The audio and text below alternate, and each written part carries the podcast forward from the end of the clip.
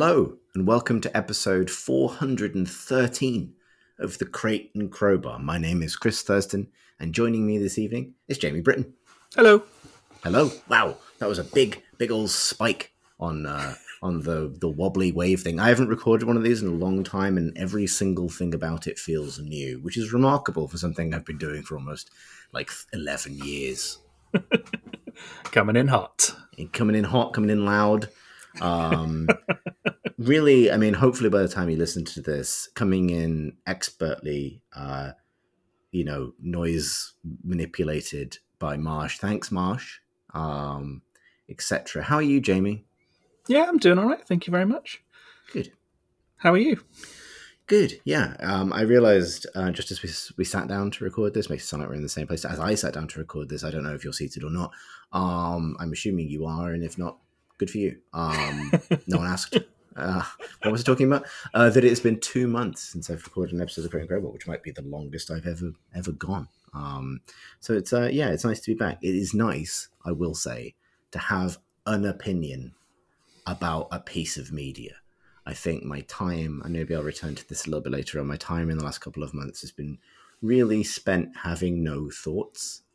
Um, a lot of that time spent lying sideways on the floor, looking at my phone, having no thoughts, and that will be pertinent to one of the games I want to talk about. um, uh, but yeah, I got I've got some opinions about some things I've been playing, and it's nice to remember that there's a venue in which I can kind of disgorge them thoughtlessly.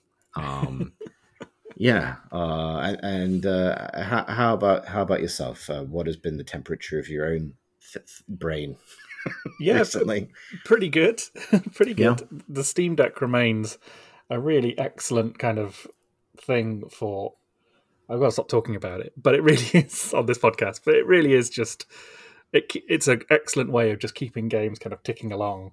Mm. You know, I've hmm. played I played a ton of games over the last couple of weeks even because it's so easy you know in this day and age with your your epic games store and all the free games that you get on there to kind of have a go at something for five minutes give up on it and then just move on um, right. you know sort of i mean it's not necessarily the most you know wholesome experience really just sort of snacking down on little tidbits of bits of this and that but it's it's very good when you've got you know children and limited time um, you know i played a bit of sonic mania today and that was nice mm. Nice. Um, yeah, it's that sort of thing, really. Little yeah, I've been, I've been, wondering if it was it was finally time for a Steam Deck for myself. Um, for that reason, um, partly because you know my ability to consume media. I don't have children. In fact, I think right now I have probably fewer responsibilities than I've ever had, which is kind of extraordinary. But what I'm doing with that bonus time is simply um, just lying sideways on the floor, like I've said, and um, it's hard position. It's a hard one of the harder postures from which to enjoy a PC game. Um, I have found. Um, it's funny did, when we yeah. when we were when we were children. Uh, not together, obviously. I didn't know you back then, but when, when we were separate children in, in different parts of the world, uh, um, you know, imagining what video games were going to be like in the future, and all our kind of dreams of like a bunch of them came true, right? Like virtual mm-hmm. reality helmets and and stuff like that. But then, like the amount of gaming that was going to be done lying down in bed, like just sort of horizontal positions uh, I don't think that ever occurred to us. I don't think the, the amount of like weight we yeah, put on the ground. But I mean, I think I think as a child, a separate child elsewhere in the world, which is um, yeah, to clarify, phrase. we were yeah. not the same child. exactly. Before the before the uh, the act of severance that hived us into two independent entities and erased our memories of having been a single gestalt creature they called um, it the um, schism. yeah, the, before the schism. Um, getting some lore here. Um, prior to the schism, uh, which is a capital S, if you're wondering, or if you're taking notes at home, or if you're a fan of the um, band Tool, indeed, um, or even if you're not, um, it's lowercase t. Um, it's not actually. Um, uh, I think that we also weren't really anticipating simply how tired it was possible to become. You know what I mean? You know what I mean? That wasn't like that wasn't my dream as I was sat cross-legged on my friend's sofa playing Sonic 2. In fact, um, you know, I think one of the closest I came to like having a very strong opinion about a game recently was like I hit a point of minimal of maximum not wanting to think about things anymore. Because I have actually the contrary to that is like I spent a lot of time reading in the last couple of months, and I, I, that has been you know I think I had a bit of a lull of like reading things I was finding really edifying, and breaking back into that has been genuinely nice. Um, but I think I'm naturally someone who swings between extremes.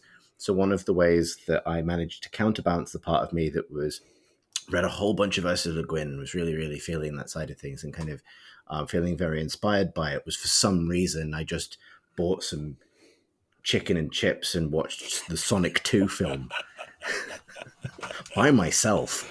Um, and uh, that really did, it really did take me back to being a, a child to the extent that um, I was like suddenly sat cross legged on the couch. Uh, um, six years old again, quite enjoy. It's actually quite enjoyable. I quite liked it, but um, but yeah, that um, the the goal what the, what I would describe as it helped me establish what an American would describe as the delta um, between these experiences, and the, the the delta is composed of uh, physical mass and fatigue.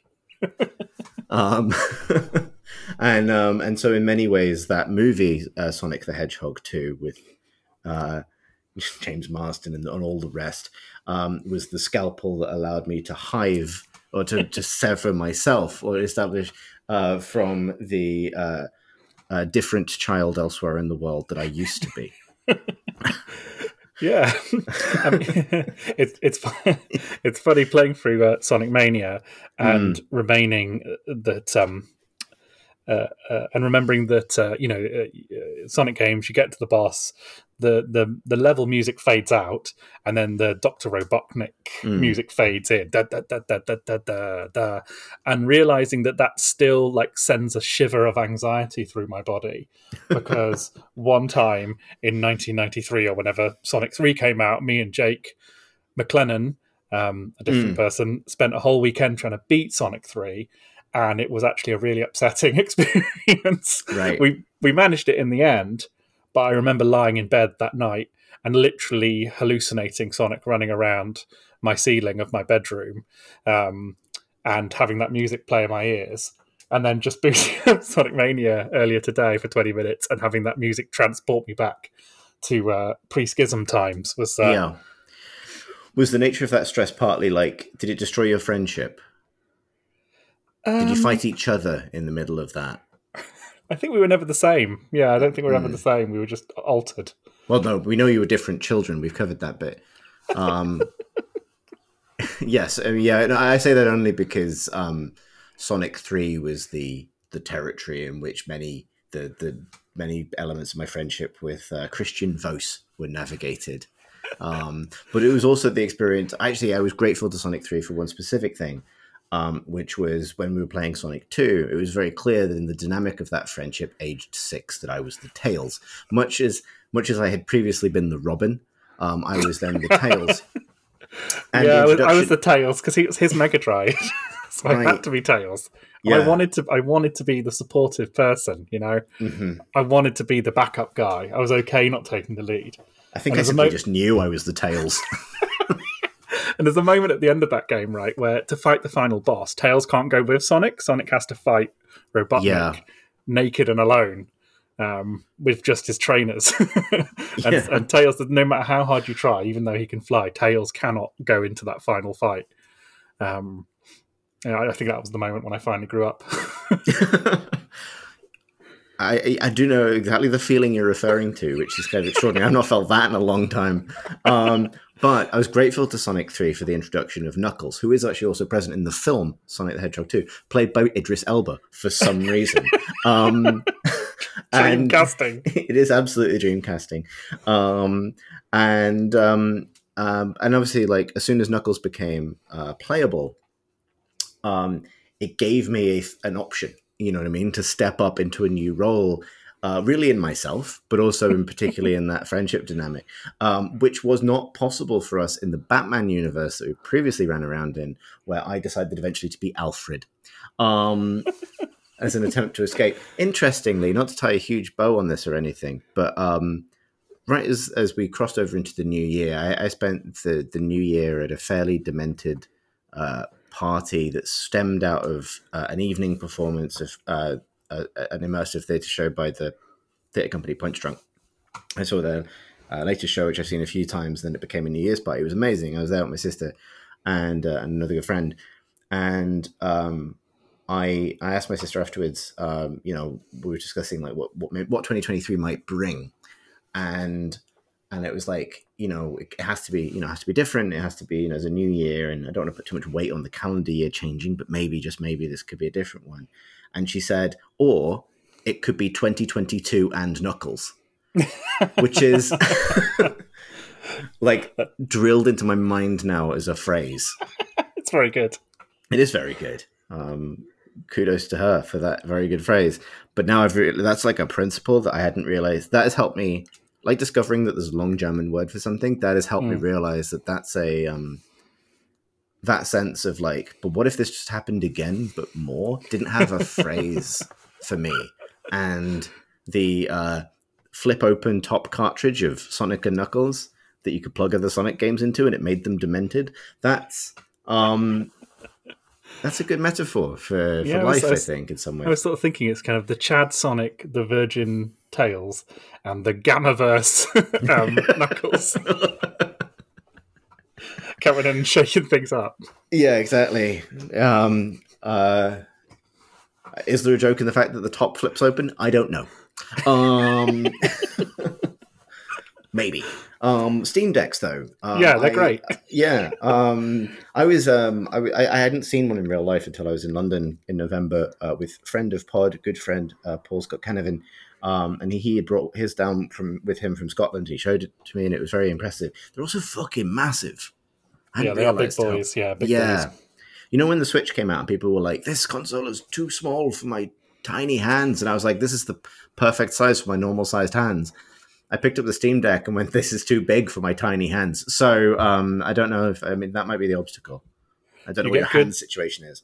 You get good, like um, you know, if you go to the gym. Not that I do, but like, and you no. get off the you get off the treadmill. I believe they call that particular mm-hmm. contraption.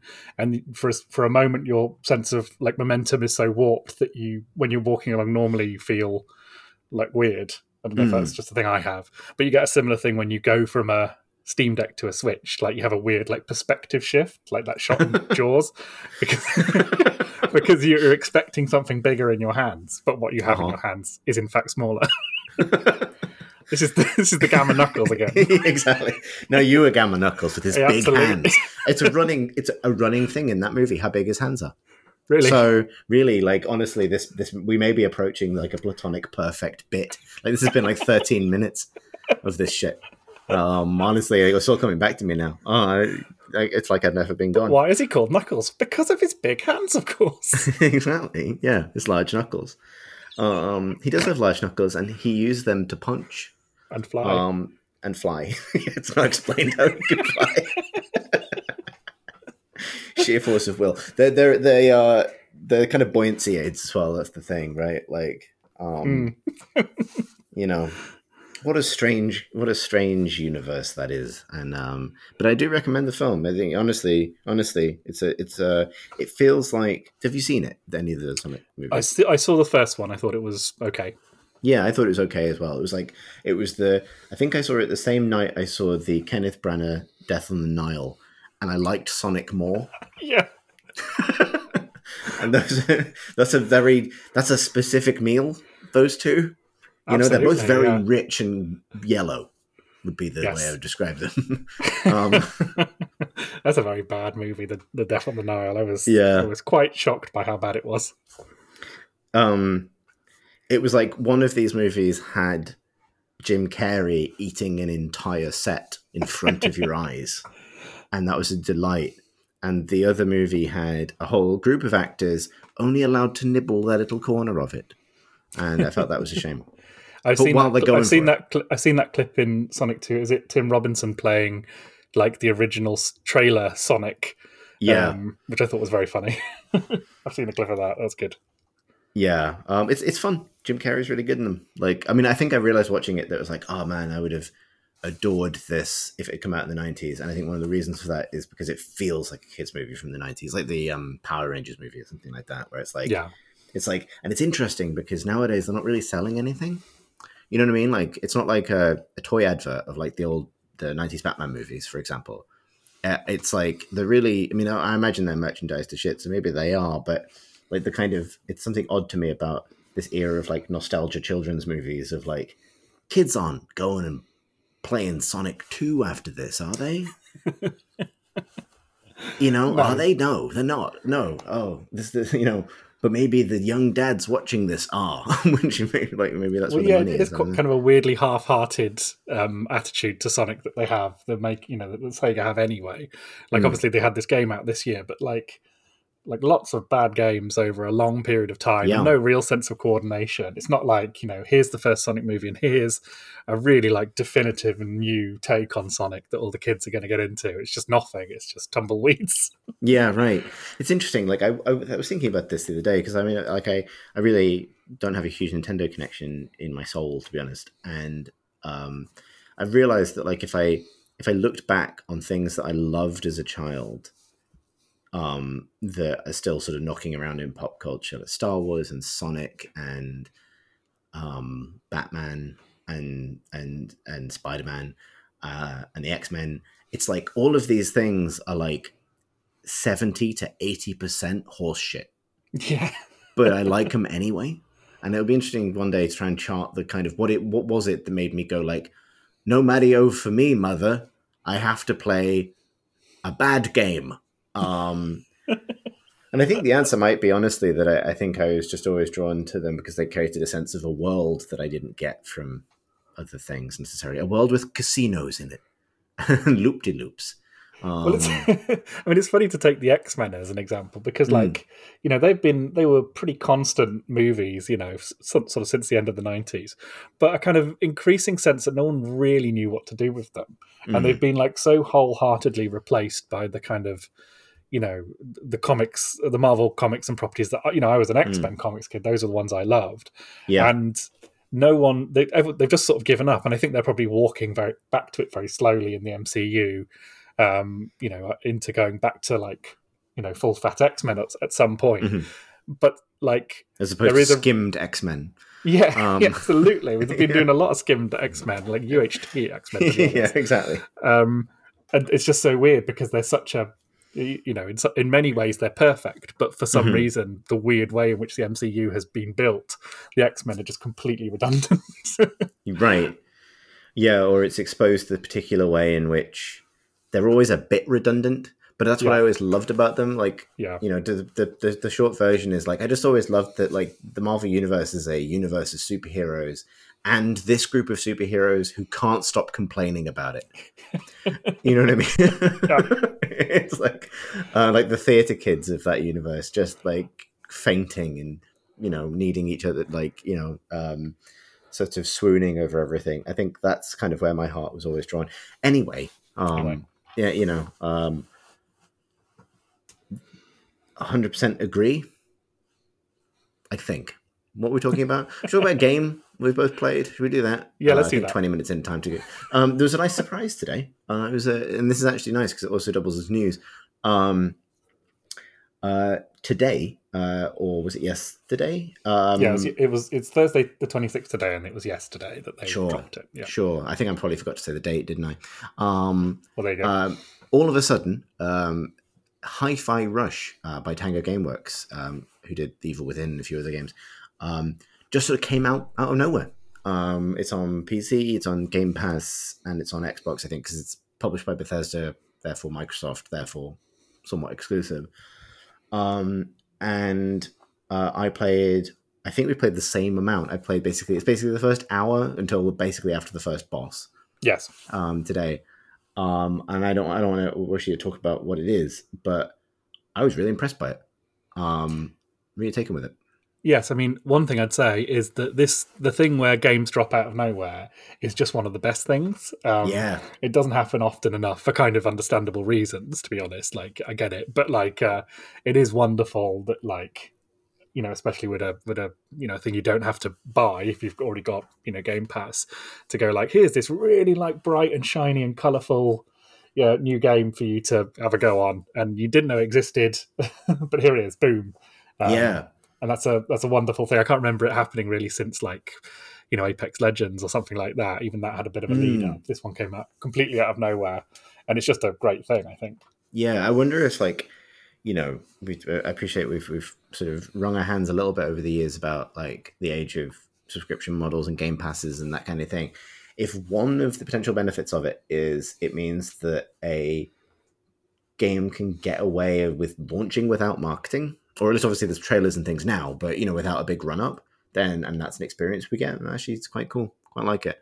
Um, so let's talk about what it is. So, um, it Hi-Fi Rush is a um, uh, very sort of bright and stylized um, sort of uh, action adventure brawler. Um, in its in its kind of like level structure and bones, it's a Devil May Cry really. Um, uh, as a kind of combo brawler plus 3D exploration and some playful 2D exploration and things like that. Um, that has probably the the aesthetic sensibility of like a jet set radio. Um, but the mechanics of uh, a increasingly popular thing to explore a rhythm game. So it has a very similar attack on the beat mechanic to uh, Metal Hellsinger, for example, and a number of other games that have done uh, the same sort of thing recently.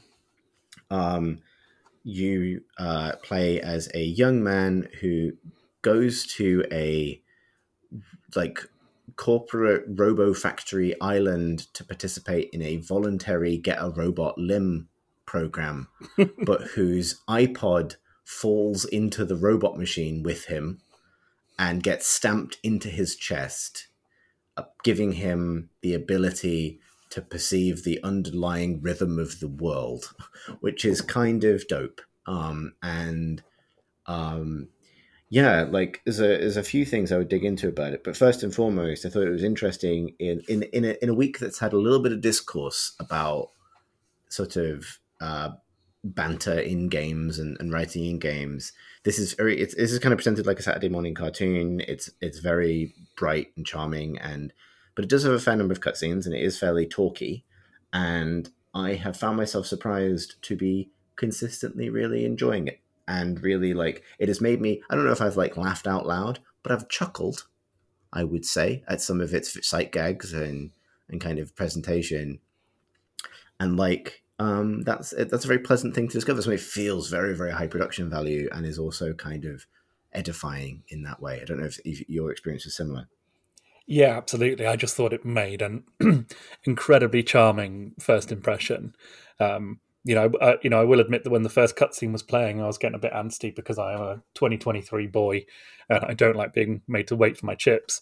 Um, but actually, um, you know, it, it, when you get when you find the rhythm of it, and, the, and, and not even the rhythm of the game, but the kind of narrative rhythm of it, it's done with such a sense of fun and playfulness and energy um, mm. that it's really, really irresistible. You just you can't you can't help just really enjoy it. Everything's done with such a sense of playfulness and good humor um, that I just, you know, the loading screen has, you know, little notes coming out of a cat's ass, which, you know, ideal. Is, yeah. Is really funny. It made me smile every time for the hour I played it. And uh, it's little touches like, and just like the level of polish is just so sky high mm. um, uh, that it does sort of speak to the, uh, the pre-schism in you. You know, it sort of speaks to the little kid. um, Saturday morning cartoon is is a perfect example. Um, and everything's kind of bold and, and camp and and over the top. Uh, and yeah, it just it, it feels really like a kind of warm place to be. Yeah, it's interesting as well because like it's got like a it's principally like a rock soundtrack and there is licensed music in it. Um, so it's like some Black Keys at the start. I think the first boss is Nine Inch Nails. Um, and it's interesting because like I genuinely believed that the rhythm games of a previous era, particularly the noughties, things, you know, not maybe not just rhythm games, but sort of music adjacent games like Brutal Legend, had like really exhausted like rock as a baseline for this sort of experience. And actually it really works. It was really kind of charming. I think the I think the kind of anime stylings of it really help with that as well. Um, they do some really cool things with like um, I believe they're doing something with variable frame rate for characters versus the environment, um, which helps things really feel like a cartoon. Um, really looks great. Um, and yeah, little details like so you know there's this beat underlying the level and everything. It's not just the combat system. Every single thing in the game is moving to that beat. So they're very cleverly synced up. Sometimes that's really like you know apparent in terms of like if if you're doing a platforming section that has platforms that appear and disappear, they're going to appear and disappear on the beat or in relation to the beat in some way but it's also like the motion of the trees, lights, um, other mechanical elements in the environment are all at all times moving to that rhythm. And it even kind of explicitly tells you like you can press select to switch on an actual like beat track that you can see, but it even encourages you not to use that because you can just pay attention to the environment instead. And if you are uh, also confused, you have a flying robot cat friend that's also a metronome. So that helps as well. Um, but yeah, I really like it. I thought it was like it's the really clever thing it does that I don't think I've seen done before is that your character acts on the beat anyway. So mm. if hmm. you attack and, and, and, attack enemies, it's locked into the beat, so it has a nice sense of rhythm to it. But your score goes up, basic, and your special moves are more available if you hit the beat yourself. Mm. Um, so I thought that was just a really clever way of kind of getting around the idea of perfect play for these games. That you, you know you'll you're still urged to hit the beat perfectly and there's and there's kind of special moves to be had that way but you're not for example if you're not necessarily someone who's you know finds rhythm that easy um you know you're not locked out of the game you can still have fun and i think the the the sort of um margin of error on how you hit the beat feels very generous as well and actually i was playing it the only way i could um on on my steam deck over um uh, Xbox cloud gaming. Mm-hmm. Um, and often rhythm games are no good over cloud gaming because of the lag and stuff like that. But it was actually perfectly playable um, to the point where I wondered if they'd actually done a bit of work under the hood to optimize it, you know, for that environment because it felt, um, you know, really, really seamless. You know, couldn't really tell the difference. Um, yeah. Yeah. Um, I, um, it's like, I think, I think maybe like I haven't quite gotten in, under the hood of it in terms of like really wanting to dig into the technicalities of its combat system. I'm trying to think of something bad to say, basically, but like, and I think I think the the boss fight, that first boss fight for me, did expose some of the what feels like the slight kind of imprecise some feeling of like slight imprecision, I think, in terms of like really lining up things in 3D space. But the vibe of it was also immaculate, and I really like that. The other thing it reminds me of is um, Elite Beat Agents, which is a game I adored. Like that's the kind of rhythm game for the Nintendo DS, and it has some of the same spirit to it as well. I really love that playfulness and sort of sense of humor mixed with licensed music, particularly.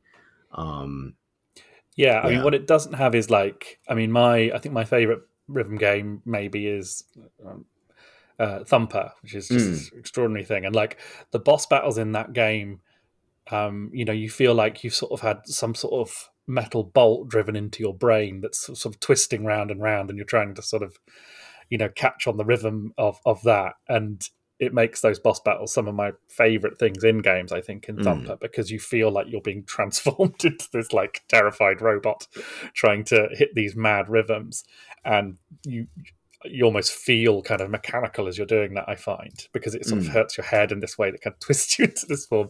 Whereas this game's kind of yeah, I thought that last boss battle lacked a bit of that. Like that would, I mean, maybe it's something that the game adds on as you go. It'll be interesting mm. to see, but more, you know, more of an expectation of some kind of um, perfect play might be interesting because I think, you know, I was hoping that there would be you know maybe a tad more kind of mechanical fireworks or a bit more of a sense of reward for that last boss. Um, but you, you, really just have to, you know, knock its knock its HP down and do a couple of QTEs. Yeah. Um, and it would be nice if there was, you know, I mean, like um, the Devil May Cry games have that as well. Like, mm-hmm. there's like a usually a pretty simple sequence that you need to pull off, but it feels satisfying when you when you get it. Whereas this was just a tad too friendly. Yeah, it's interesting, but I mean, it's like I can see them, I can see the value in that though, because actually, like, there is, you know, it's interesting that like a lot of my favorite games like this I love part in part because of the music anyway, right? That applies to Devil May Cry, including the Ninja Theory Devil May Cry. It applies applies to Bayonetta, things like Metal Gear Rising, Revengeance, right? There's all of the this is a genre that's always enjoyed like dropping a song during a boss fight, basically. Um and I don't think you necessarily need to be playing to the rhythm to find yourself playing to the rhythm in those yeah. moments. And so it's sort of interesting that like um, in a way it works for me that this is also a kind of accessible way into that game because it's also like talking about um, pre-schism living or whatever it was that we're talking about. Um, you know it's like it is it's a it's a it's a real video game ass video game they made you know? Yeah. Like it's you know just smacking boxes with your sword that's kind of it's a guitar it's a flying v guitar to get you know sort of gobbly twinkly collectibles that you can use for upgrades and then doing a double jump over a platform to see a funny robot like it's got a bit of ratchet and clank to it i think as well like i was just about to mention yeah. ratchet and clank yeah it has it yeah. has that, that kind of that sort of vibe to it i think um uh, this is a spoiler for the sort of last thing that happens in that first level, but I think it might be my favorite thing that happens. um, so skip ahead if, if you don't want to hear. Mm. But after you you beat that first boss and he self destructs and your character scrabbles to get away and then gets blasted by the explosion towards the screen, and then what happens is is that time slows down and your character's scream turns into a growl, and your character is just sort of slowly flying towards the screen while your score. Mm. uh, reads out just next to him I just thought that was hilarious. Yeah, I really, really like that moment as well. Yeah, because it's the bit where like it would normally be like you, you, strike a pose and the S rank appears and he's just yeah. like open mouth going ah as he kind of flies past. It's very good. Yeah, yeah. It made it made it was so good. It made me turn off the game because I felt really satisfied by it. You know, um, hang on. Is, what is that? Your reaction to something good happening in a game? well, I, I guess what I mean is it felt like such a complete little nugget mm. of a hmm. game you know that I was just I felt really comfortable in turning it off. Like I don't didn't feel like I had to play anymore right that second. Um, it felt like I'd watched a little episode of something and and and and felt comfortable turning it off rather than feeling like I had to play more or you know yeah. I don't know if that makes sense, but like it, just that it, just that kind of feeling of like that was a really lovely experience that I can definitely go back to. But I've had a little a lovely I've had my chips now. You know, I've had a big bowl of chips, right. and I'm and I'm pleased. it, it, it's it's striking to me though that like I, I would say I mean I I, I, res, I respect that and I, I, even admire it because I'm not sure that the traditional experience of like I've had some chips and one lovely nugget I shall stop now is how most people's experiences of nuggets work. You know what I mean? like I'm I'm pretty sure if if more people were like you, McDonald's would be fucked.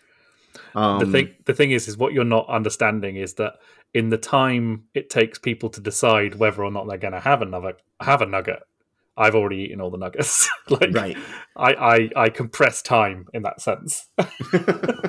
so I've I've I've eaten plenty of nuggets. Don't you worry. Okay. I mean, I mean, it's like I'm imagining some sort of like smart bomb nugget destruction alt. You know? yeah, I would say that's my superpower. Definitely. Cool. Um, that's actually That'd be we can. I'll segue from that later. I'm going to segue from that in like t- half an hour. We're just, yeah, you're going to you know, put that the... segue in the bank. Yeah, exactly. um, can you bank a segue? Uh, I think you just fall off. Um, uh, um, was this? Uh, so yeah, I, so honestly, like I've only played that first hour. I really liked it. Um, I I, I want to go back to it. It was like it was um, yeah, just a just a very bright, fun, charming, um, very accessible. It was like it's rare kind of game where you could like recommend it to basically anyone because it's like, do you like do you like a funny robot cat and um, just uh, extremely well animated yelling? Yeah, then I, li- I like the moment where you realize that he is basically Iron Man, but mm. instead of uh, you know a reactor in his heart where his heart should be, it's an iPod. Yeah, that's just very right. funny. it is very funny. Yeah, it's like, and it's great that it's dropped out of nowhere as well because I had no preconceptions, you know. And it's just like uh, now a cool thing exists that didn't exist two days ago. Well, obviously yeah. it did. It was probably really hard to make, but like you know, um, my experience of it, the one that matters to me, is that, and that's um, that's very kind of edifying. So yeah, good job, Tango GameWorks, for you know. There's a nice bit in the um, in the trailer uh, they put out where it says like from the makers of the evil within and then just in brackets yes really um like because it's like couldn't be more different tonally and i thought that was quite playful and fun uh, it also feels like a development team having fun which is a nice feeling to get and i think about that a lot in games because it's such a collaborative, multidisciplinary medium that not always the case that you can kind of feel a team having fun. And that's not to say that I'm, you know, I'm, I'm imagining there was some interesting problems to solve in the making of this game, and, and I, uh, probably some tough days in that. But it successfully gives the feeling of that kind of kind of breezy creativity, which is really nice to see. Yeah, it's it, it's a similar feeling to I think you mentioned it, but like booting up Sonic One, you know, mm. and that that game just sort of assaults you with energy and color and good vibes. Um, you know, and it, it can be a very effective um, yeah. tool. Yeah, um, yeah. Like even in um, in um, Hi-Fi Rush, like speaking of great idle animations, like the, the classic Sonic finger wag is, is one of them. But in um, Hi-Fi Rush, while you're not doing anything, the character is always tapping his feet and clicking his fingers, and it's just such a great little animation. Like the kind of that beat being so manifest in the world. Um, it's real good. What we should do is talk about the other game we've both been playing, which is none of the above. It's absolutely none of the previous things we've said back to the beginning of this podcast. Yes, it's it's, very much the opposite game to Hi-Fi Rush. You'd be hard pressed to find two more diametrically opposed um, games, really. I'm trying to think if there's any segue at all there. Really, it's like and I'm, I'm not sure there is um, other than to say that like whatever side of the schism you thought we were speaking about the childhood side of it. Let's yeah. go to the other side of it, completely the other side of it. Absolutely. So we're talking about um, Burnhouse Lane, which is the new game from Harvester Games, which is mostly a guy called Rem Michalski. I just wanted to get his name right. Um, and he's a, a, Polish developer, I think, um, who spent quite a lot of time in uh, the UK, one way or another, in his life. Um, and I was aware of a few of his other games. I think I'd watched someone stream um, The Cat Lady, which is um, pretty similar um, to. He's very much uh, you know a guy who does one particular type of game. Mm-hmm. Um, so I'd, I'd watched someone stream that, and, and it's and I thought it was very impressive. Um, but uh, I saw on Twitter that this had come out, and I wanted to give it a go, and I was so pleased I did. So it's um, all his games are kind of um, like like I say, the same vibe. They're basically point and click adventures. Um, you play um, a character who mostly is sort of walking left and right along scenes. Um, and all of his games have a kind of um, obsession with sort of death and suicide and all of the kind of most abuse, a bunch of sort of dark, dark topics. Um, as this game begins, you are this young woman um, called, I have forgotten her name Angie Weather. Angie Weather. Uh, and I think it's exactly the same way the cat lady starts. Um, in many ways, it's with a suicide attempt. Uh, you're a nurse. Um, you fell in love with one of your patients who was dying of cancer. Uh, and then, in a horrible twist, after he died, you, you yourself were diagnosed with lung cancer, which isn't that surprising because the way you save your game in this is by smoking cigarettes.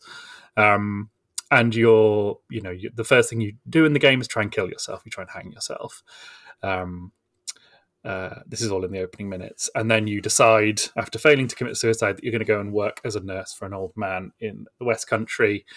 And you drive to his farm, uh, and you're sort of going to be alone in the house with this guy. Um, and like all his other games, what happens sort of early on is you get a kind of exposure to a sort of David Lynch style other place, which is the Burnhouse Lane um, of the title. And uh, you're given the task of well, I'll just say you're given a you're given a task to complete um, by an entity that you find there. Um, I was so impressed by this game; it really caught me off guard. Um, even though it has um, an incredibly um, bleak sort of um, lens in in kind of everyone is a serial killer in this game. Everyone's suffering from horrible things are happening to them or they're going to do horrible things to other people. I found it to be a really emotional and vivid um, experience that i found really quite powerful in the end um, i think part of it is that it's I've been thinking about this a lot over the last few days. I'm thinking about what it is that I responded so much in the game, and I, the word I keep coming to is adolescent, which is a weird mm. word to use because it sounds like a uh, it sounds like a criticism, but it's really not.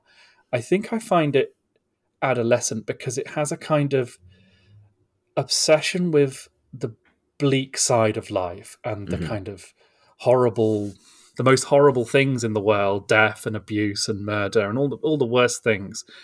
But it also has an adolescent hope to it and an adolescent sense of expressing yourself in the in the way that only you can a really personal sense of expression and a really personal take on the world that is in no way like platitudinal or condescending or pat but is just a really um, sort of bleak and beautiful take on the way someone sees things. Um, and I was so taken in by the game, and you know the characters you meet in it. You know, the the game does a very clever thing of like when you meet someone or you meet a new character, you make an assumption about them, and the game doesn't do a really sort of simple narrative twist on that. Like, oh, actually, this person's not so bad, or actually, this this this nice seeming person is actually terrible it is more confident and more weird than most games would be and hmm. allows mm. these characters to be troubled and imperfect and unresolved in their lives um, in ways that I just think is really unusual to see anywhere, to be honest, um, in TV or in or in games, and that I just found so evocative um, and and kind of drew me into this world. And like as I say, it's this bleak world, and it's kind of episodic. You do all sorts of stuff, and there's quite a lot of combat in it, which I wasn't expecting. Like mm-hmm. quite a lot of gunplay, which is is really good fun, actually. Um, you know, and there's quite a lot of wonk and wonk and jank, and there's a couple mm. of bits which which I found a bit frustrating. But actually, in terms of the story it told and the kind of characters you meet and the themes it evoked, yeah, I was just so deeply sold on it. Um, and really engaged with all the all the characters within in a way that I can't quite remember feeling about a, a, kind of game of this sort of scope. I think another thing I really loved about it is the voice acting. It feels mm. like most of them are non-professional actors or they sound like non-professional actors. And that again just makes it feel really personal and real. Rather than feeling amateurish in any way really it just feels incredibly um, individual, and I keep finding different syn- synonyms for that word, but it just felt like a, a, single person's expression of how they felt about the world, and not a single person trying to explain how they think should things should go or things should be. Um, so yeah, I was just knocked out by it, to be honest. Awesome. What did you make of the writing of interest? Uh, really good. I mean, actually, I saw on Twitter he he he said he wrote a script for this game that he, he normally doesn't, but he's actually written a he wrote it as a screenplay essentially and had a look mm. at hmm. it. And you know, I've read a lot of scripts in my time, and I've read a lot of um, bad scripts. Um, and it's not a bad script that he's written. The, the dialogue writing isn't necessarily the most sophisticated, but what it is is um, confident it's mm. confident enough to let things lie, to not resolve things constantly, to not um, have its characters try and get in front of you.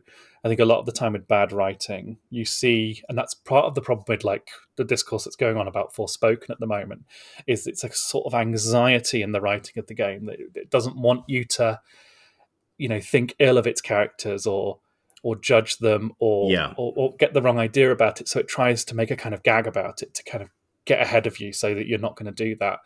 Whereas the writing in this game um, isn't worried about that at all. It, you know, it wants you to make the characters to make the wrong impression. It wants them to get off on the wrong foot and stay on the wrong foot um, and stay troubled. And, and yeah, that that that was part of why it felt so unusual to me.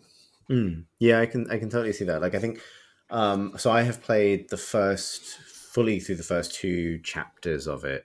Um, now, so I probably played for about two or three hours, I think. And this is on your recommendation as well, so it was you know in the last couple of days, and I also really like it.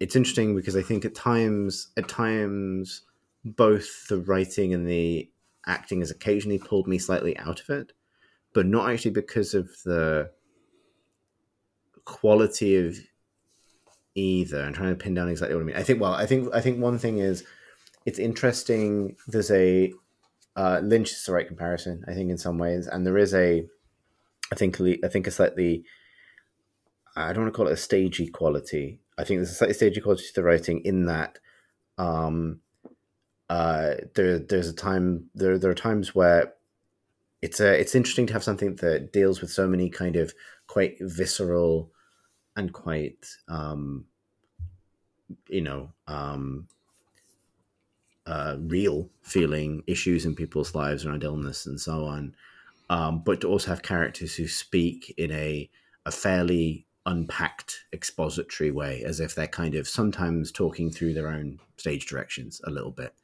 Um, I don't think it. I don't think it doesn't work, but it's sort of an interesting um, sort of stylistic thing that doesn't always land for me, particularly when coupled with um, the feeling that like sometimes I felt like I could feel the voice actors in their isolated booths or at their desks or wherever and what it was that the performances that were recorded, sort of not quite talking to each other, if that makes sense. You know, yep. that it does sort of feel quite kind of lonely in that way, like it's not really kind of connected.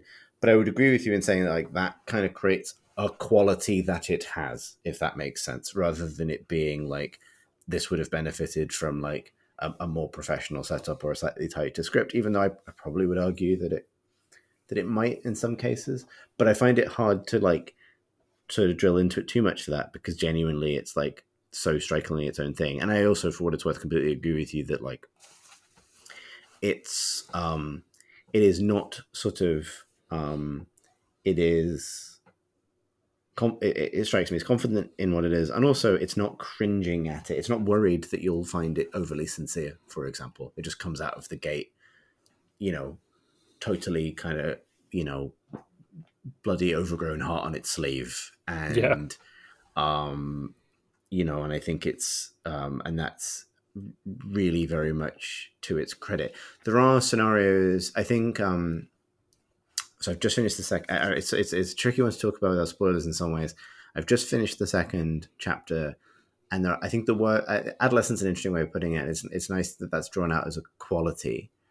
I think there are some situations or some sort of characterizations that I've just encountered that I did find like a little not I don't say goofy, but sort of so big as um, personalities in this world that they sort of they took not that they took me out of it, but like I was sort of surprised by how um how theatrical it could become if that makes sense. And i think that might be because from the beginning of the game which does start as you say with a very bleak very grounded in the moment depiction of someone's suicide attempt which is enormously loaded um and then goes on this journey to this other place and this increasing level of the fantastical, etc.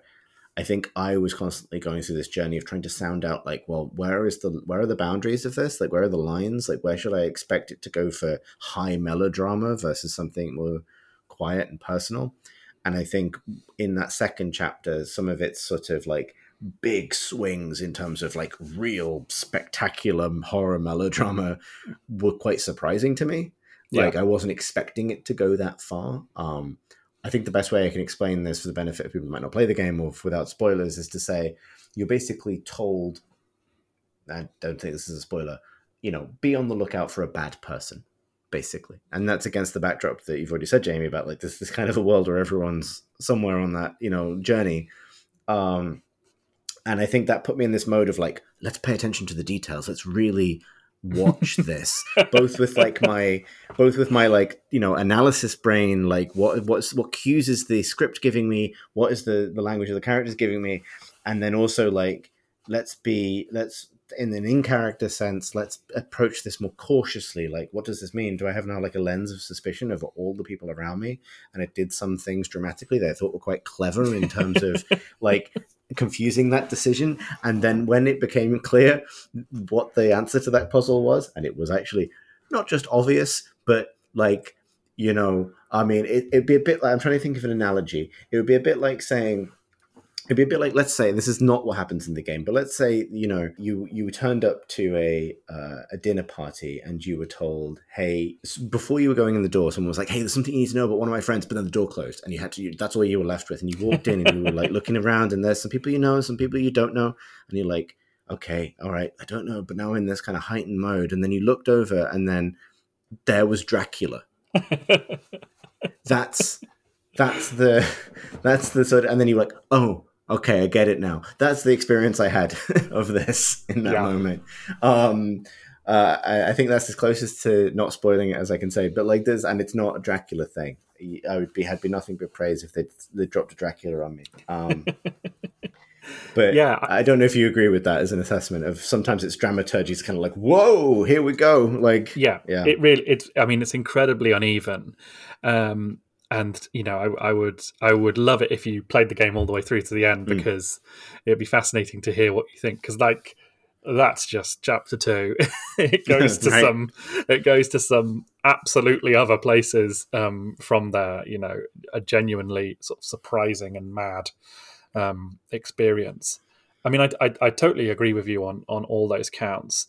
I think for me, like part of the reason why adolescent is the word that came to mind is because it's a bit like, and I'm sure you've had this experience of like a really like a really good friend shows you a piece of writing that they've done. Yeah. And, it, and, it's like you read it and it's not a professional piece of writing, but what it is is you know, it can be a really powerful sort of feeling of like, well, this is this is like an externalized version of of my friend, you know.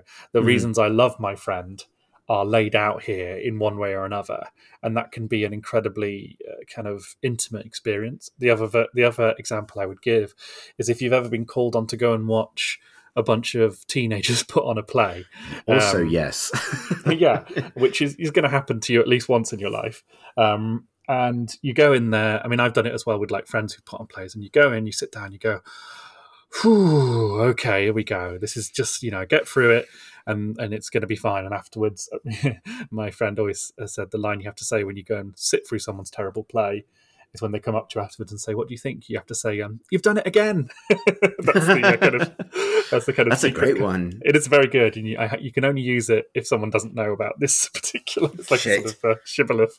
Um, yes, uh, but if you if you've ever done that, as I have, and then you watch the play and it's amateur and it's obviously not you know the highest quality, but you end up and you come out and you go, you know what? That was fucking fantastic. I really enjoyed that. Mm. You know, not because it was high art, but because it was people doing something earnestly that they care about. And for all its fuzzy edges and, and flubbed lines, the humanity and the strength of feeling behind it shines through. And I think that's that's what I felt with this game. It's one of those weird mm. examples of something where the, the the sort of bits about it which don't work become sort of part of the part of the experience for me. Um, you know, characters are literally standing around talking about their feelings quite a lot in this game. Yeah. In a way that you would, any editor, literally any edit- editor would look at that script and say, well, this char- these characters are just stating their positions. They're stating their narrative positions mm-hmm. and they're doing it repeatedly. Why are they doing that? Um, and they'd have, have a point, but also I think they'd rob the game of some of its kind of more numinous um, moments. Um, it would be interesting to see, you know, how you found the rest of the game because for me, I think I felt very similar, including with that example you mentioned about Dracula at the party. Um, uh, but that became less a problem for me as the game went on, as I kind of start to buy into the logic of it um, even more. But I can totally imagine someone just getting increasingly more more annoyed um, with that aspect of it. Yeah, it, and that, that that example is really resonant. Like I, because I I actually had that experience fairly recently of of going to a a first screening of a a very very indie um, folk horror movie that a friend of mine had a non-speaking role in, and I really enjoyed it. And it was something of like you know, um, even though it wasn't perfect by any means, and genuinely being in the pub afterwards with the people who made the film, being able to say honestly, like you know, I had a really good time, and also and this is something I feel genuinely, and it's not a line to kind of use when you've seen someone else's play, but like I, I find myself increasingly grateful for people who've just made a thing. You know what I mean? Like we've made, you know, just the act of completing a creative project or putting something out there is pretty much always something to celebrate, um, particularly at that level of kind of enthusiasm and kind of personal stakes as well. So yeah, actually, I hadn't thought of this in that light, but now that I am, I think I kind of gloss even more of its sort of rough edges and so on. One thing I would say, just to sort of like rather than to talk about you kind of like the some sites like slightly caveat laden things, is I think there's a lot of pretty great kind of production design going on in it. Like it has a really interesting combination of 2D sort of marionette paper doll illustrated characters and backdrops, a bit of 3D, um, almost like PlayStation era Resident Evil 3D, and relatively modern feeling like smoke and VFX and lighting. Yep. Um, the way those three completely different things are layered on top of each other um, is quite striking and is very much its own thing. Um, and you know, I think that's that's a genuine quality, right? And a caveat to layer on that. It's just that's cool. No, and there's some there's some real beauty in there, um, hmm. especially mm. later on in the game. There's some absolutely stunning um, uh, sort of sights to be sights to be seen. There's one bit, and this is a, a minor spoiler for later on, where you um, you go to a village. I think you go to the village of Honiton, which is a real village mm, in not uh, very far from me in in Devon, which I've been to, mm. and. Uh, uh, the first part of the, the, the level, the first part of the chapter is you just walk through um, the village, and it's raining as it always is in you know this country, and mm-hmm. yeah, you just walk through the village to where you need to go, um, and it's mostly silent. You just walk through. It's just beautiful, just just beautifully done, and yeah. captures. You know, there's nothing quite like the feeling of walking through a rainy village in the West Country. Um, you know, in, in on a kind of cold September evening, mm. um, and it captures it perfectly. I wonder if he, you know, has that kind of, you know, because he's from Poland and I think grew up there and then moved here when he was sort of a young man and lived here for a while. You know, you do perhaps there is that slight sort of outside um, kind of perspective on things, a slightly more, you know, a, a, less obvious perspective on things that gives it that that kind of real sort of attention to detail and character. Um, you know, picking out things that we might miss. Yeah, totally. It's yeah, it's interesting. Um, I do have one bone to pick with it, exactly one. Um, so uh, on occasion in the game, you're given the ability to build a sandwich. Um, there's a sandwich construction I, th- I think I think I might know where you're going with this. I'm going to make a little bet with myself to see okay. what this, bone, this particular bone All right. is. Okay, so and the way this mini game works is you say prepare a sandwich, and then you go to this like it's actually a very Resident Evil interface, and I think it's conscious. it's like a plate and a knife in a spotlight. You know the kind of the Resi typewriter zoom in kind of thing. Um, and you pick five ingredients in any order. And if you're not making a demented sandwich, the first and the last are probably bread, right? Because these things get piled on top of each other. And you got a big list of ingredients, and um, and you can be rewarded for making a sandwich that makes sense. Um, so I have successfully created both a BLT and a tuna mayo sandwich in this context. Those were not my first attempt. In my first attempt, I added the following things to a sandwich bread, ham, cheese, Branston pickle, bread. That to me is a is a, is a fucking ordinary sandwich. And when I pressed confirm, the game went, "You've made a weird sandwich." and I was like, "No, I fucking haven't. No, I fucking haven't." And I had to go back and make a different one because I wasn't going to be penalized for feeding poor old George, little old man, like some kind of like what the game had judged to be some sort of outre, you know, lunch decision, when what I had made was a ham, cheese, and pickle sandwich. And genuinely, yep. it shook me a bit because I was like, that's a normal sandwich, right? That's basically a plowman's. Like, it's not that far off. I can't am I wrong? Like, you know what I mean? You start to get that, like, I start like having these like visual, like I'm having the the game loves to flash imagery right in front of you, like you know, kind of like sort of in the kind of psychodrama kind of way. Like I'm having this flashback to like the meal deal shelf at the little Sainsbury's down the road, and I'm looking, um, I can see in the packets, and it's like that's tuna mayo, that's a BLT, that's a chicken salad sandwich, that's that's ham, cheese, and pickle. This is a sandwich kind that there is, and you've given me all the pieces to make it. So why doesn't it work? Anyway, that's my only real problem with the game. Like, yeah. but maybe it's also an incredibly effective piece of horror programming to kind of destabilize. Like, here's me standing in the doorway of the fucking chapel perilous with my my cheese and pickle sandwich, wondering like, am I like like am I you know uh, have I simply like gone through my entire life believing that this is normal? I feel like I feel like it's sort of you know like it will turn you know the most hippy dippy um, you know Glastonbury uh, going uh, Trotskyist into a raving um, British National Party supporter if you criticize the way he makes a, a, cheese and pickle sandwich. Like it's just something as Brits we absolutely feel we have total command of. Am I the am I the Glastonbury going hippy dippy Trotskyist in this analogy? Because I'm yeah, yeah, delighted that, if so. Okay, yeah, yes, yeah, you are, and you've made a cheese and pickle sandwich as a, as a, as an Englishman is wont to do, and someone's laughed at you for it, and that has transformed you into a uh, a Daily Mail uh, reading uh, uh, nationalist nightmare. I can't um, believe it. You're absolutely right. Shit. Shit, I've got to phone James O'Brien or something. I don't know. Yes, you absolutely ring James O'Brien straight away. oh, fuck. I didn't realize that. You oh, can't been, even uh, make a cheese and pickle sandwich these days without someone calling it weird. Is it weird? Oh, God. I didn't realize I thought. That I... Well, the old man thought it was weird. He I still guess. eats it. He does still eat it. Yeah, but I didn't. Which is the real, which is the I real made, tragedy. I made him a BLT in the end. After that, I like a BLT. I mean, that wasn't like a great hardship. If anything, I just felt slightly guilty that the cheese and pickle sandwich had gone to waste. I think in my head canon, I ate it because that's a perfectly normal sandwich.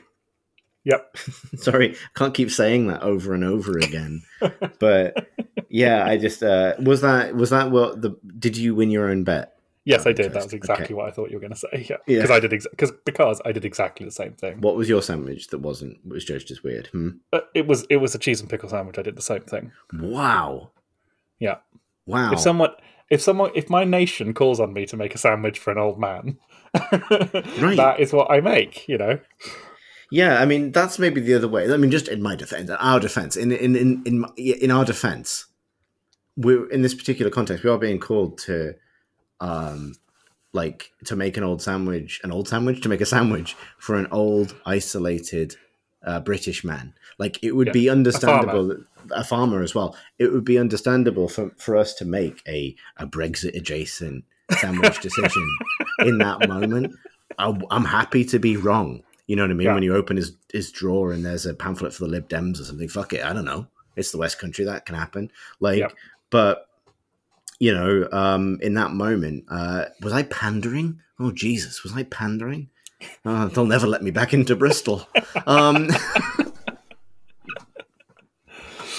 oh fuck. Well, they will. Um, yeah, you'll be uh, fine. You'll be all right. Yeah, I am. I'll be absolutely fine. Um, just um, just go to Games Workshop. They go, all right, let them through. oh God, no! Don't do that. I'm like, I know I'm feeling like, uh, like there's me scratching a white chalk X on the door of the Games Workshop, walking away into the rain of Castle Park in Bristol. I mean, oh god, this has gone a bit real to, for me, honestly. Like, um, I need to. I think there's a there's a reason I don't think about things anymore. It's this. um, I hadn't hadn't thought about it. I hadn't thought about it in those terms. I didn't realize that like this was a sign of the the creeping centrism of middle age. I think I simply thought the sandwich mechanic was funny. I thought we might get a podcast title out of it. Now I'm in crisis. Yeah. Um, yeah, incredible. You're incredible. you're the modern Conservative Party, the Labour Party, one of the parties. Oh God, oh God, that's that's what they call it now. Did you see a... that clip? Did you see that clip that was doing the rounds recently of a quiz show and the the contestant asked the question, um, which what the uh, the question is, um, what is the collective um, noun for a group of moles, which is also uh, the name of a major political party in the UK, and the contestant thinks about it and goes, "I'm feeling pretty confident about Liberal Democrats."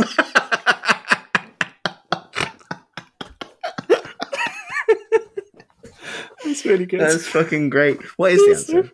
It's Labour, a Labour of moles. Oh, is it? Yeah. I didn't know that either, but a Liberal no. Democrat of moles is just a, wonderful notion. Uh, do you think is um, like uh, uh, Bath has a nightclub called Moles, and there's also a Lib Dem safe seat, and now I can't can't unpick those two things. Well, not that safe, um, but yeah, incredible. Um, Bath has a nightclub called Moles. Uh, it's quite yeah, it's quite famous, and it caught fire, and that's back. I was in hmm. there uh, late last year, and I was uh, I think me and my friends were the oldest people in there by forty to seventy years. uh, it was awful.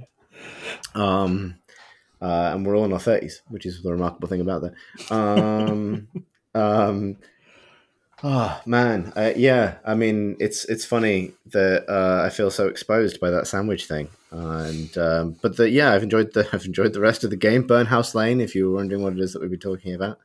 Uh, yeah, I would. I, I like. It's interesting because I think I I don't know if this is if this is too much of a of a of a, a read, but I get the impression like um, you said uh, in, our chat that you thought it would be like a Marmite experience, and I completely kind of agree with that.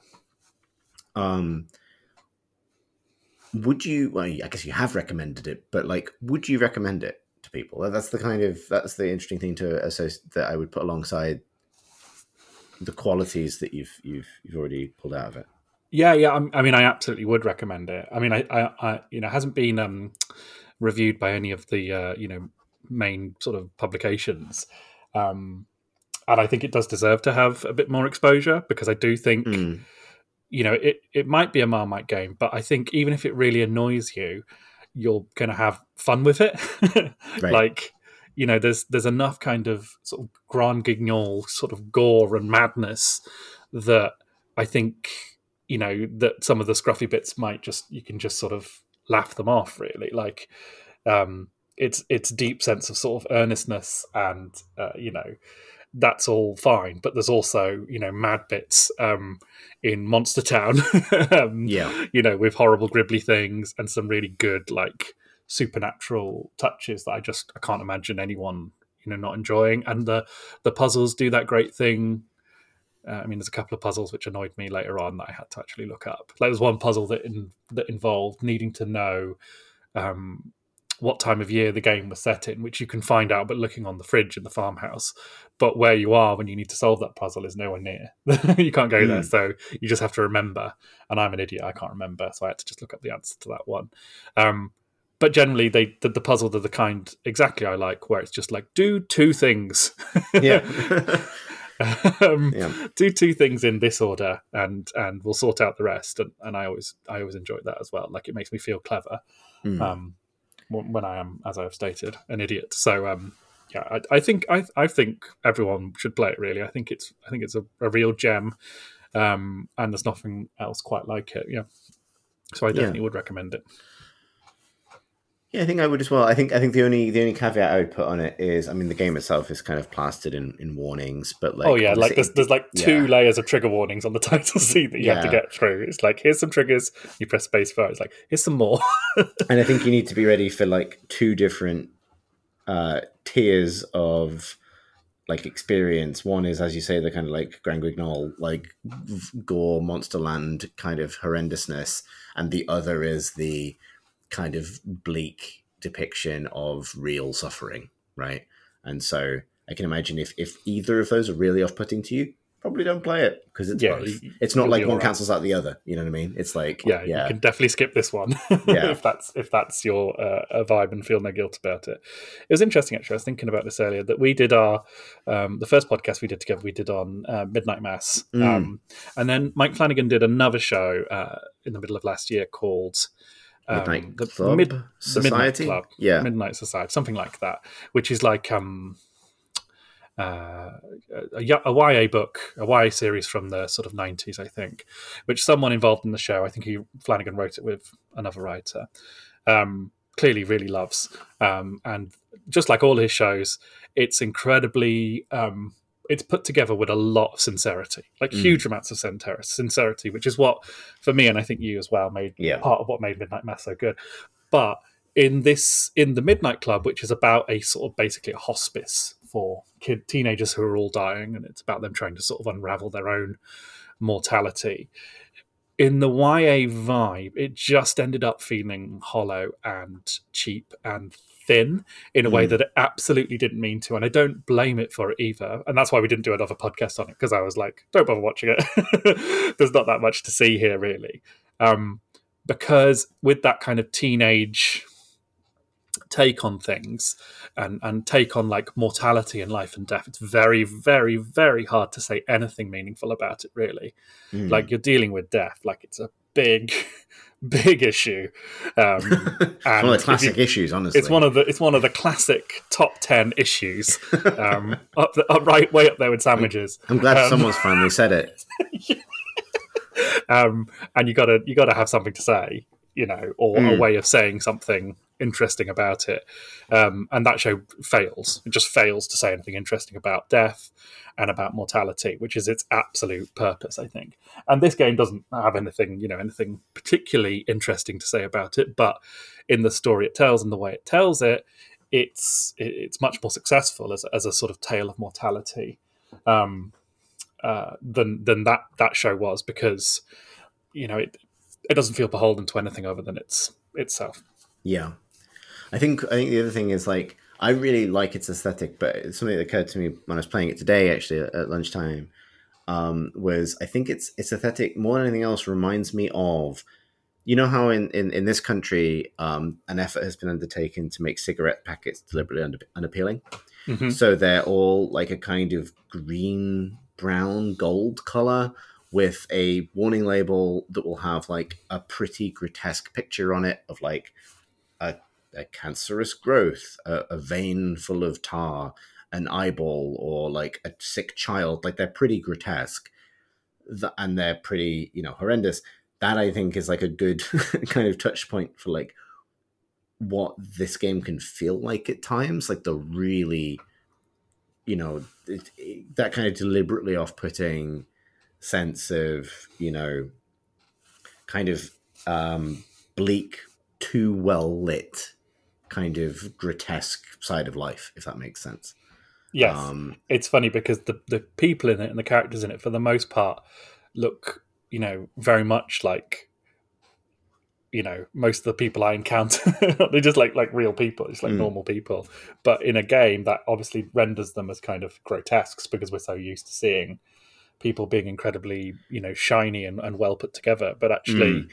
It, it, it, gives this kind of hyper real quality um, that is that kind of yeah situates it there really well. Yeah, completely. Um, and like the sort of that that paper doll animation combined with that is also very uncanny um, in, at times. You know. Um, yeah, well, lots I could say about it. It'd be quite a fun one to talk about with spoilers in some ways, but maybe we should simply talk about it when I finished it. Yes. Um, I have another game that I was going to talk about if if if if that's all right. Uh, is it is it a dark and existential meditation on the nature of life and death? I feel like this is the uh, other slice of bread to go on the other side of the sandwich we've been making in this podcast. Put it the darkness way. sandwich. The darkness sandwich. Yeah, we've we've found our kind of um, bleak, horrific kind of slice of meaning and we've sandwiched it between two pieces of the whitest bread you can find.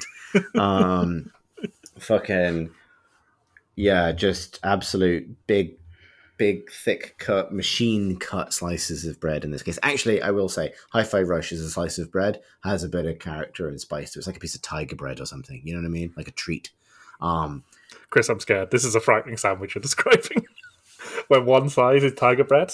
What's yeah, they've got tiger bread. Then we have despair, and then we have look.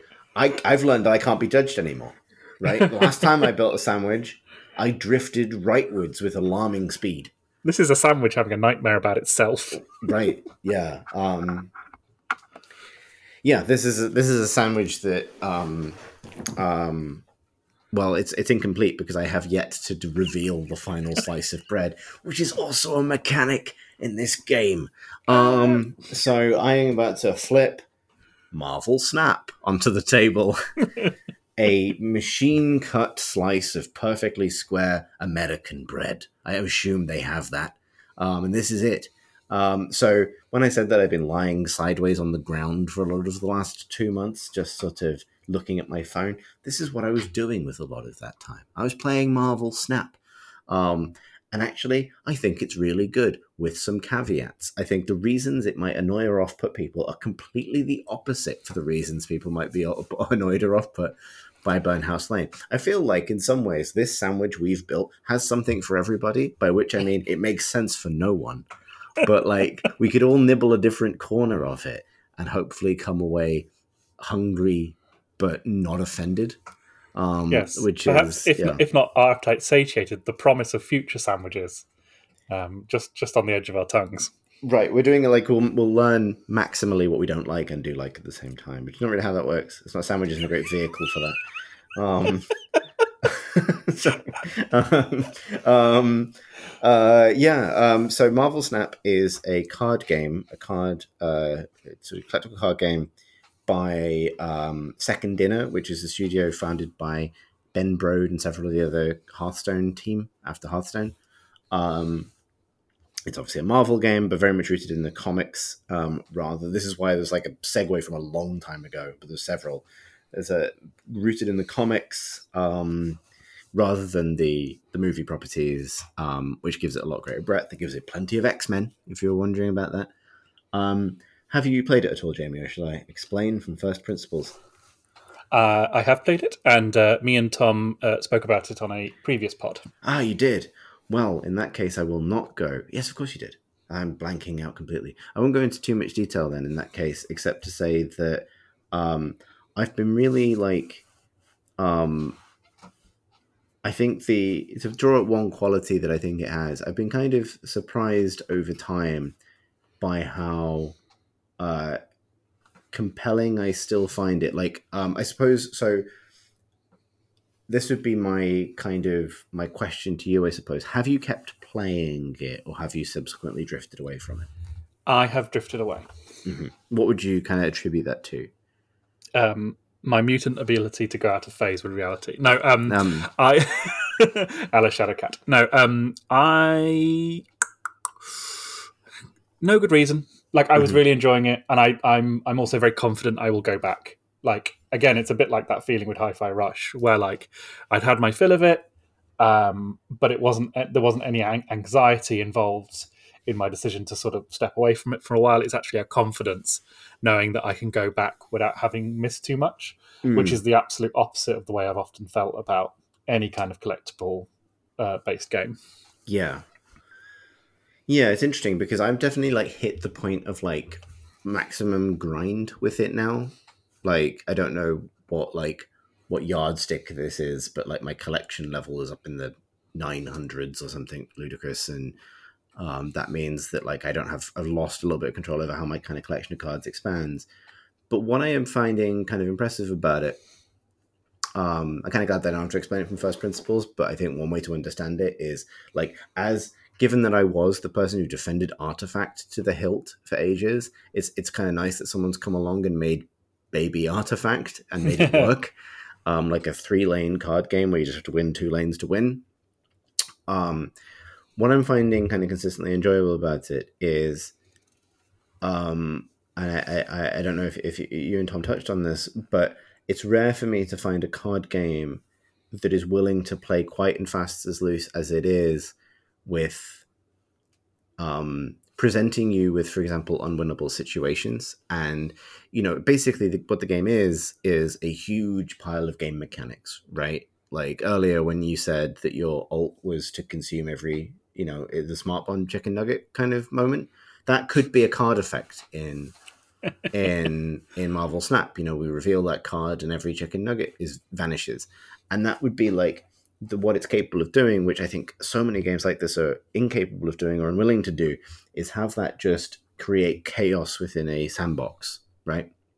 Based on tons of different scenarios.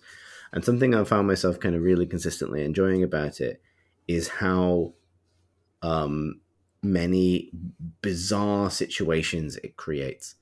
Um, and that it asks you to kind of strategize your your way around or out of and it's crucially the combination between like obviously the deck building element and the way your deck might be planning to play the game and then the cards you draw and then the locations that get revealed. So you know to kind of recap in case people you know uh, didn't listen to the previous discussion your goal is to kind of have the biggest score on your side of a lane.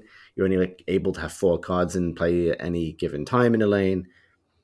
Six turns maximum and then the lanes themselves will all have special rules that are revealed one after another in the first three turns, which can be completely like um insane. Like the most extreme example is um if you had a game where you've encountered Ego, the living planet. Um, no, not yet.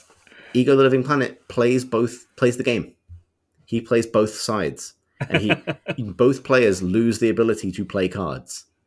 Amazing. And so the game becomes because it has the kind of gamble, the gambling, not gambling mechanic, but the push your luck mechanic, where you can, you know, you can snap to double the points you'll either win or lose for winning the game, and then your opponent can snap if they think they're actually going to win and double it again suddenly you're in a situation where your cards in your hand are being played by the AI for you, and you can only try and look at your opponent across the you know the narrow range of emojis available to you and try and gauge if they think it's going well or not.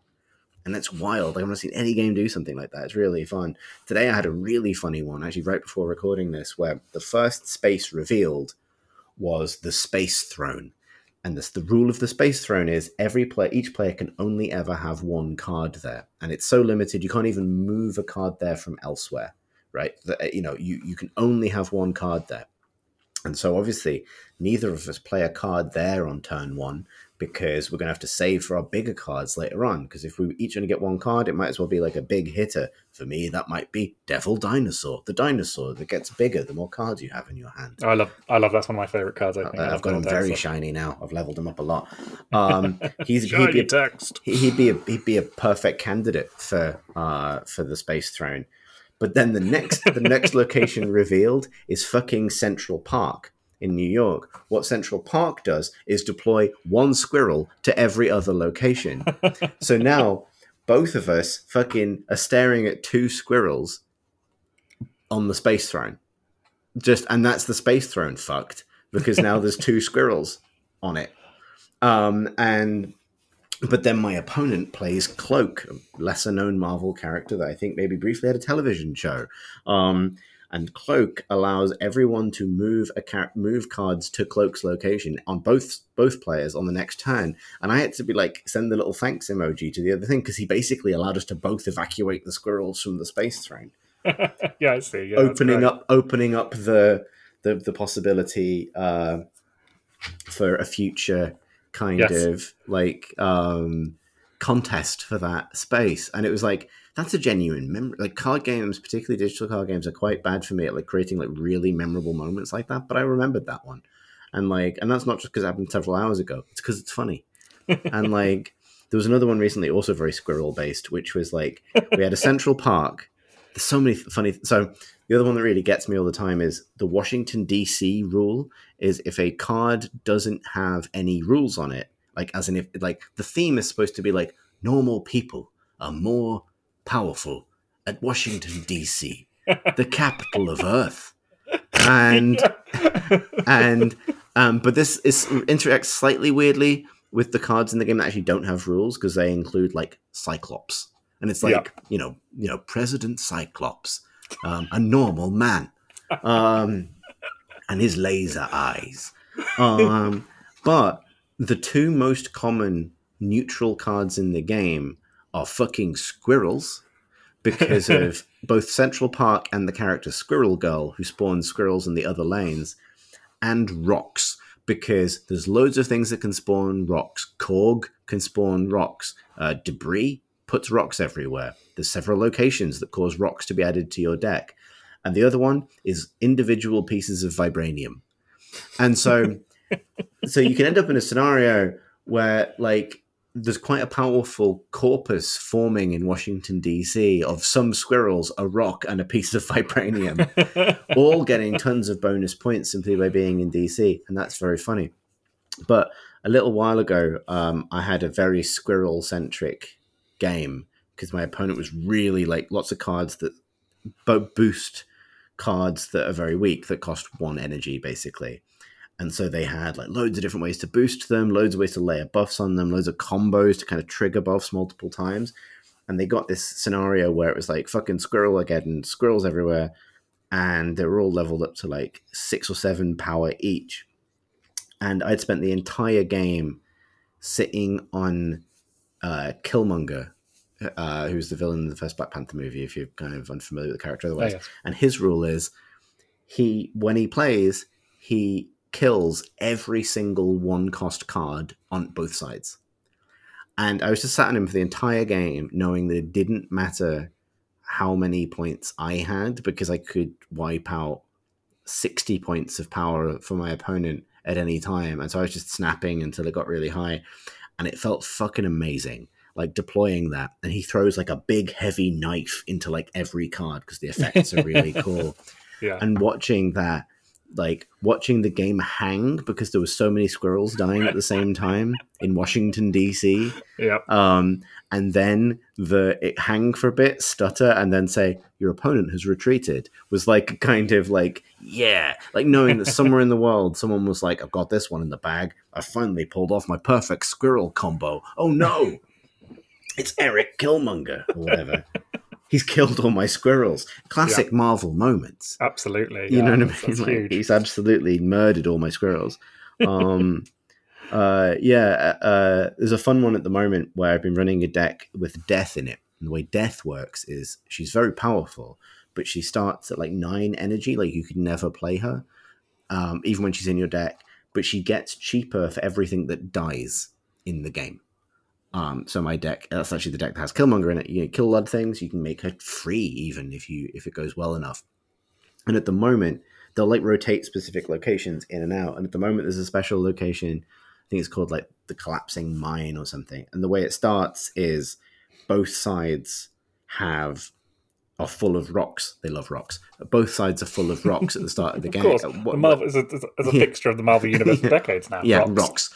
Um, both sides are full of rocks when the place is revealed, and um, the mechanic is if you pass a turn, like you pass without spending any of your energy or playing a card, um, a big pickaxe will destroy all the rocks on your side right? So if it's like the first location revealed, you probably pass your first turn, but the the cost benefit of passing a turn depends on what turn it is and how much energy you're actually wasting by doing that, etc. But what I've discovered, which is very funny, is those rocks being destroyed counts as something dying for the purpose of death, the manifestation of death. So what can happen is that appears on the first turn. Both players wipe them out. That reduces Death's cost by eight to one. And then she shows up on the second turn, and suddenly you have this ridiculously overpowered card. And it's like, that's super cool that that's possible now and becomes this quality of this like weak, but it will go away as soon as that location is less prevalent. That's just super cool to me. Like, I've got a lot of questions about its business model because I have found myself pretty tempted to buy some real shite. Um, but that means it's working on me. Um, but yeah, like it's been it's it's I've played a lot of like auto battlers and card games on my phone. I do like them, but it's it's I'm surprised. I'm consistently surprised and impressed by how it's capable of generating these really compelling little interactions that tell small stories, and that's kind of what I want from something like this, I suppose. Yeah, I remember I tried to get into uh, Magic the Gathering recently when they mm. um, when they made it kind of quite easy to play online, and I watched a little sort of someone on YouTube talking about um, uh, uh, you know, you know, well, it was like a little primer on how to get into Magic because obviously Magic is this insanely complicated game. But what they said yeah. was the secret about Magic, like this kind of secret that they have, is that um, when you're learning the game, you'll still win sometimes, and you'll feel clever doing it. Um, which sort of helped unlock the game because I found that when I played it, yes, that does happen actually. Like I'm playing against someone random online and I do something and it's just, it's not me like lucking my way into a into a win. It's it's it's me, you know, cleverly doing something. Yeah. Um, and I feel like a lot of these card games since then kind of live and die on how well they emulate that experience. Mm. And I think that Marvel Snap, like is is by far and away the best at kind of bringing that to you again and again and again, um, and sort of teaching you the game that way as well. Um, yeah, I just think it's I think you know Artifact didn't do that, and Marvel Snap absolutely does, and I think that's why um, it's done so well because it because it gives you these little puzzles to solve um, that aren't you know as you're learning the game, and I'm sure it's to do with how your match made as well, but still it just gives you a route through that for someone like me is is extraordinarily you know just gives me confidence as a player rather than yeah. like making me feel like I need to you know go and watch a whole bunch of YouTube videos about it um, and try and optimize my deck. and try and like look up decks online. Like I didn't do any of that stuff when I was playing. I just really enjoyed experimenting and trying things out. And and you know, even when you fail, it's quite funny. you know, right. especially if you especially if you fail by, you know, you have that moment where you're like, oh, I've got my complete clutch move I can pull here boom, you know, and then someone pulls something out of the bag at the last minute, like you did with your with your with your um, many squirrel, knived squirrel apocalypse. yeah, exactly, and that's just yeah, it's great. I think it's I think it's um so impressive on that count. Mm. Um, yeah, absolutely. It's interesting. It's like it's interesting because it. I mean, dare I say it? Like it has that quality that I love about, in some extent, that quality I love about something like Dota, which is like pure systems chaos, right? Like not feeling balanced necessarily, but being kind of willing to kind of exist in that chaos space so much so that individual games feel unrepeatable. And that's like quite rare, particularly rare in something as, like I say, like as white bread as this.